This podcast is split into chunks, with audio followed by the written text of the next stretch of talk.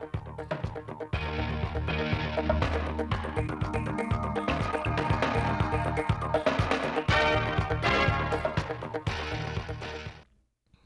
chào quý vị, chào các bạn. Bây giờ là bản tin thời sự trực tiếp 16 giờ chiều nay, thứ năm ngày 24 tháng 2 của Đài Phát thanh và Truyền hình Thanh Hóa.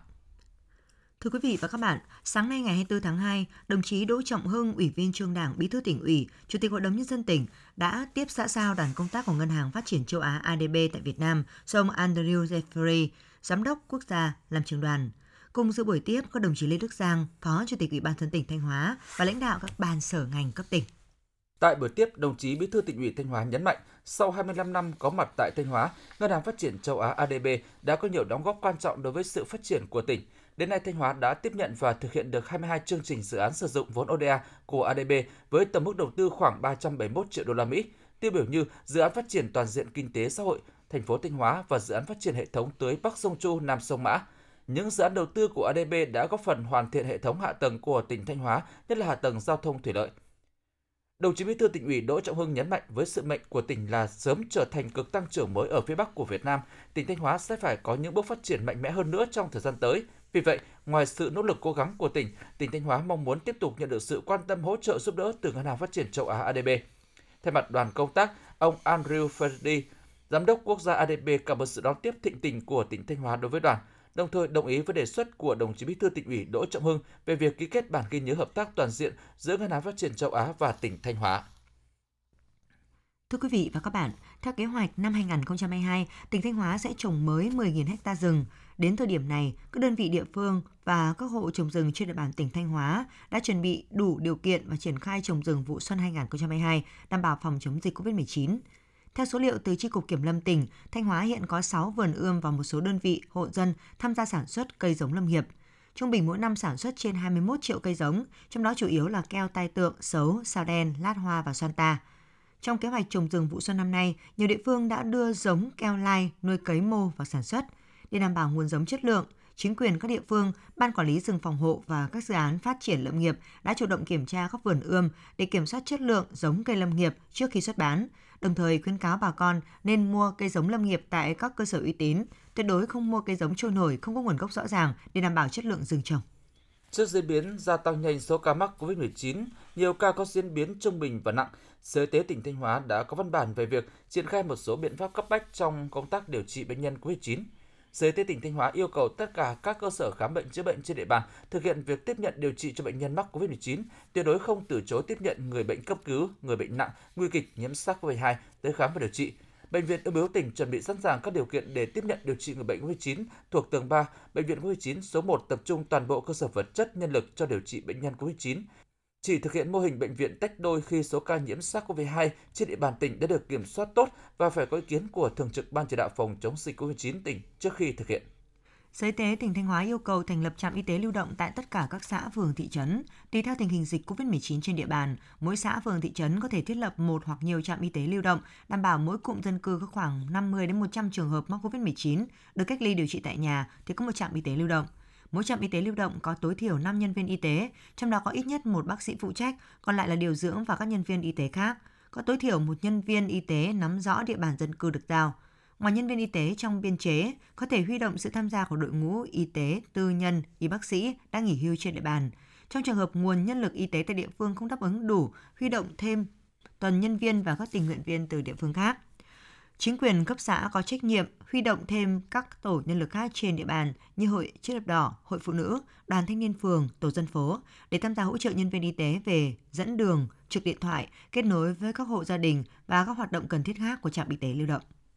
Với ý tưởng hỗ trợ các bậc phụ huynh được tốt nhất, nhanh nhất trong việc chăm sóc điều trị học sinh là F0, các bác sĩ Bệnh viện Nhi Thanh Hóa đã thành lập nhóm Zalo tư vấn chăm sóc người bệnh COVID-19 là học sinh không triệu chứng và triệu chứng nhẹ tại nhà. Sau một tuần đến nay, trên địa bàn thành phố Thanh Hóa đã lập được 52 nhóm Zalo tư vấn chăm sóc người bệnh COVID-19 không triệu chứng và triệu chứng nhẹ tại nhà ở 52 trường học thuộc các cấp học. Mỗi nhóm Zalo của từng trường được phân công từ 1 đến 2 bác sĩ có nhiệm vụ thường xuyên nắm bắt thông tin, trực tiếp tham gia hỗ trợ các bậc phụ huynh, học sinh những biện pháp chăm sóc điều trị người bệnh COVID-19.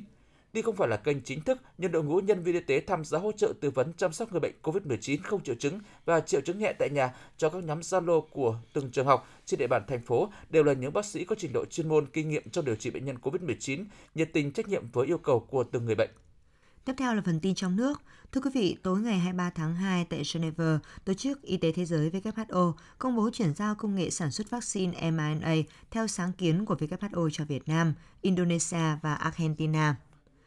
Giáo sư tiến sĩ Nguyễn Thanh Long, Bộ trưởng Bộ Y tế Việt Nam, dự theo hình thức trực tuyến tại điểm cầu Bộ Y tế và có bài phát biểu tại sự kiện này. Trong bài phát biểu, Bộ trưởng Nguyễn Thanh Long chúc mừng sáng kiến của WHO về Trung tâm chuyển giao công nghệ sản xuất vaccine mRNA với sự hình thành trung tâm đầu tiên tại Cape Town, Nam Phi.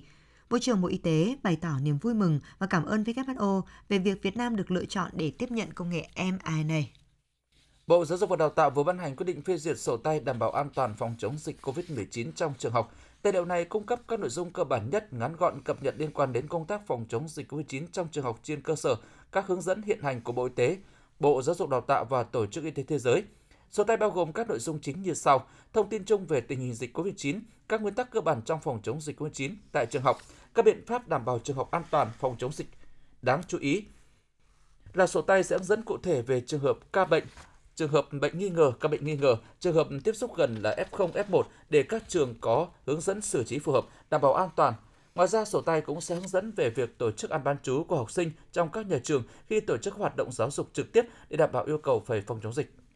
Số ca nhiễm mới COVID-19 đang tăng ở Hà Nội. Với người dân thành phố, bây giờ chuyện họ hàng, anh em, bạn bè, thậm chí là cả nhà mắc COVID-19 có lẽ cũng không có gì bất ngờ. Cùng với đó, nhiều người cũng chia sẻ với nhau những lời khuyên, bài thuốc điều trị tại nhà. Trong số này, đúng thì ít mà sai lại nhiều, có những sai lầm nghiêm trọng, vừa làm cho bệnh tình nặng hơn vừa khiến hậu quả nặng nề sau này. Theo bác sĩ Đồng Phú Khiêm, Phó trưởng khoa hồi sức tích cực, Bệnh viện Bệnh nhiệt đới Trung ương, cần nhớ những điều sau khi điều trị COVID-19 tại nhà. Không lạm dụng xông lá khi bị COVID-19, không tự ý dùng thuốc monupiravir, không tích trữ thuốc kháng viêm, chống đông, kháng sinh. Trong sáng nay ngày 4 tháng 2 tại thành phố Hồ Chí Minh, ở các nhà thuốc nhiều người dân có người thân dương tính với SARS-CoV-2 đã đến mua thuốc, họ phải có giấy xác nhận dương tính do y tế địa phương cấp hoặc phải có đơn chỉ định của bác sĩ mới mua được thuốc. Sau khi kiểm tra các giấy tờ của người mua, nhân viên nhà thuốc tư vấn kỹ về cách dùng, liều dùng cũng như đưa giấy cam kết để người mua ký vào. Cục Quản lý Dược Bộ Y tế cũng đã đưa ra những hướng dẫn sử dụng, giới hạn sử dụng và cảnh báo thận trọng khi sử dụng thuốc như trong tuổi sinh sản được ghi trong tờ hướng dẫn trong mỗi hộp thuốc. Lực lượng chức năng thành phố Hà Nội vừa phát hiện tạm giữ lô hàng là thuốc tân dược mang nhãn hiệu Aribon, loại thuốc do nước ngoài sản xuất và chưa được cấp phép sử dụng điều trị COVID-19 tại Việt Nam, khi chủ hàng là ông Bùi Đức Tàn đang giao cho khách với số lượng là 480 hộp loại 10 viên, 1 vỉ một hộp. Toàn bộ hàng hóa phương tiện vận tải vi phạm đã được đội quản lý thị trường số 12 tạm giữ và hoàn thiện hồ sơ để xử lý theo quy định pháp luật. Thuốc Apidon màu đỏ 200mg hiện không có trong danh mục thuốc điều trị ngoại trú cho người mắc COVID-19 tại nhà của Bộ Y tế. Tuy nhiên, hiện loại thuốc này lại đang được quảng cáo là hàng xách tay của Nga và đang công khai giao bán trên thị trường, được nhiều người dân tìm mua. Sáng nay, lãnh đạo Sở Giáo dục Đào tạo Hà Nội cho biết thông tin dự kiến đề xuất cho học sinh từ lớp 1 đến lớp 6 của 12 quận thuộc thành phố Hà Nội trở lại trường từ ngày 1 tháng 3 là chưa chính xác. Việc đưa học sinh trở lại trường học luôn được Sở Giáo dục Đào tạo Hà Nội nghiên cứu tính toán kỹ lưỡng về mọi mặt, trong đó đặc biệt quan tâm đến diễn biến thực tế của dịch COVID-19 trên địa bàn và công tác chuẩn bị của các địa phương, nhà trường với phương châm được đặt lên hàng đầu là đảm bảo an toàn ở mức cao nhất cho học sinh. Theo thống kê mới nhất của Cục Hàng không Việt Nam, tính từ ngày 19 tháng 1 đến ngày 18 tháng 2, tất cả các hãng hàng không trong nước đã thực hiện được hơn 25.200 chuyến bay, tăng trên 20% so với cùng kỳ và bật tăng mạnh gấp hơn 2 lần so với tháng trước. Tín hiệu khởi sắc cũng được thể hiện qua lượng khách thông qua các cảng hàng không trên cả nước tăng gần 60% so với cùng kỳ năm ngoái, đạt hơn 6,1 triệu khách. Trong đó, kể từ thời điểm thí điểm mở lại các đường bay quốc tế từ tháng 1, lượng khách quốc tế đi đến Việt Nam đạt hơn 103.000 khách trong tháng 1, tăng gấp 3,5 lần so với tháng 2 năm 2021. Việc gỡ bỏ các hạn chế đối với hoạt động vận chuyển hành khách cũng sẽ giúp lượng khách quốc tế đi đến Việt Nam tăng mạnh trong giai đoạn tới và mục tiêu dần khôi phục trở lại như giai đoạn trước dịch COVID-19. Quý vị và các bạn vừa theo dõi bản tin thời sự trực tiếp 16 giờ chiều nay của Đài Phát thanh và Truyền hình Thanh Hóa. Xin được cảm ơn và kính chào tạm biệt.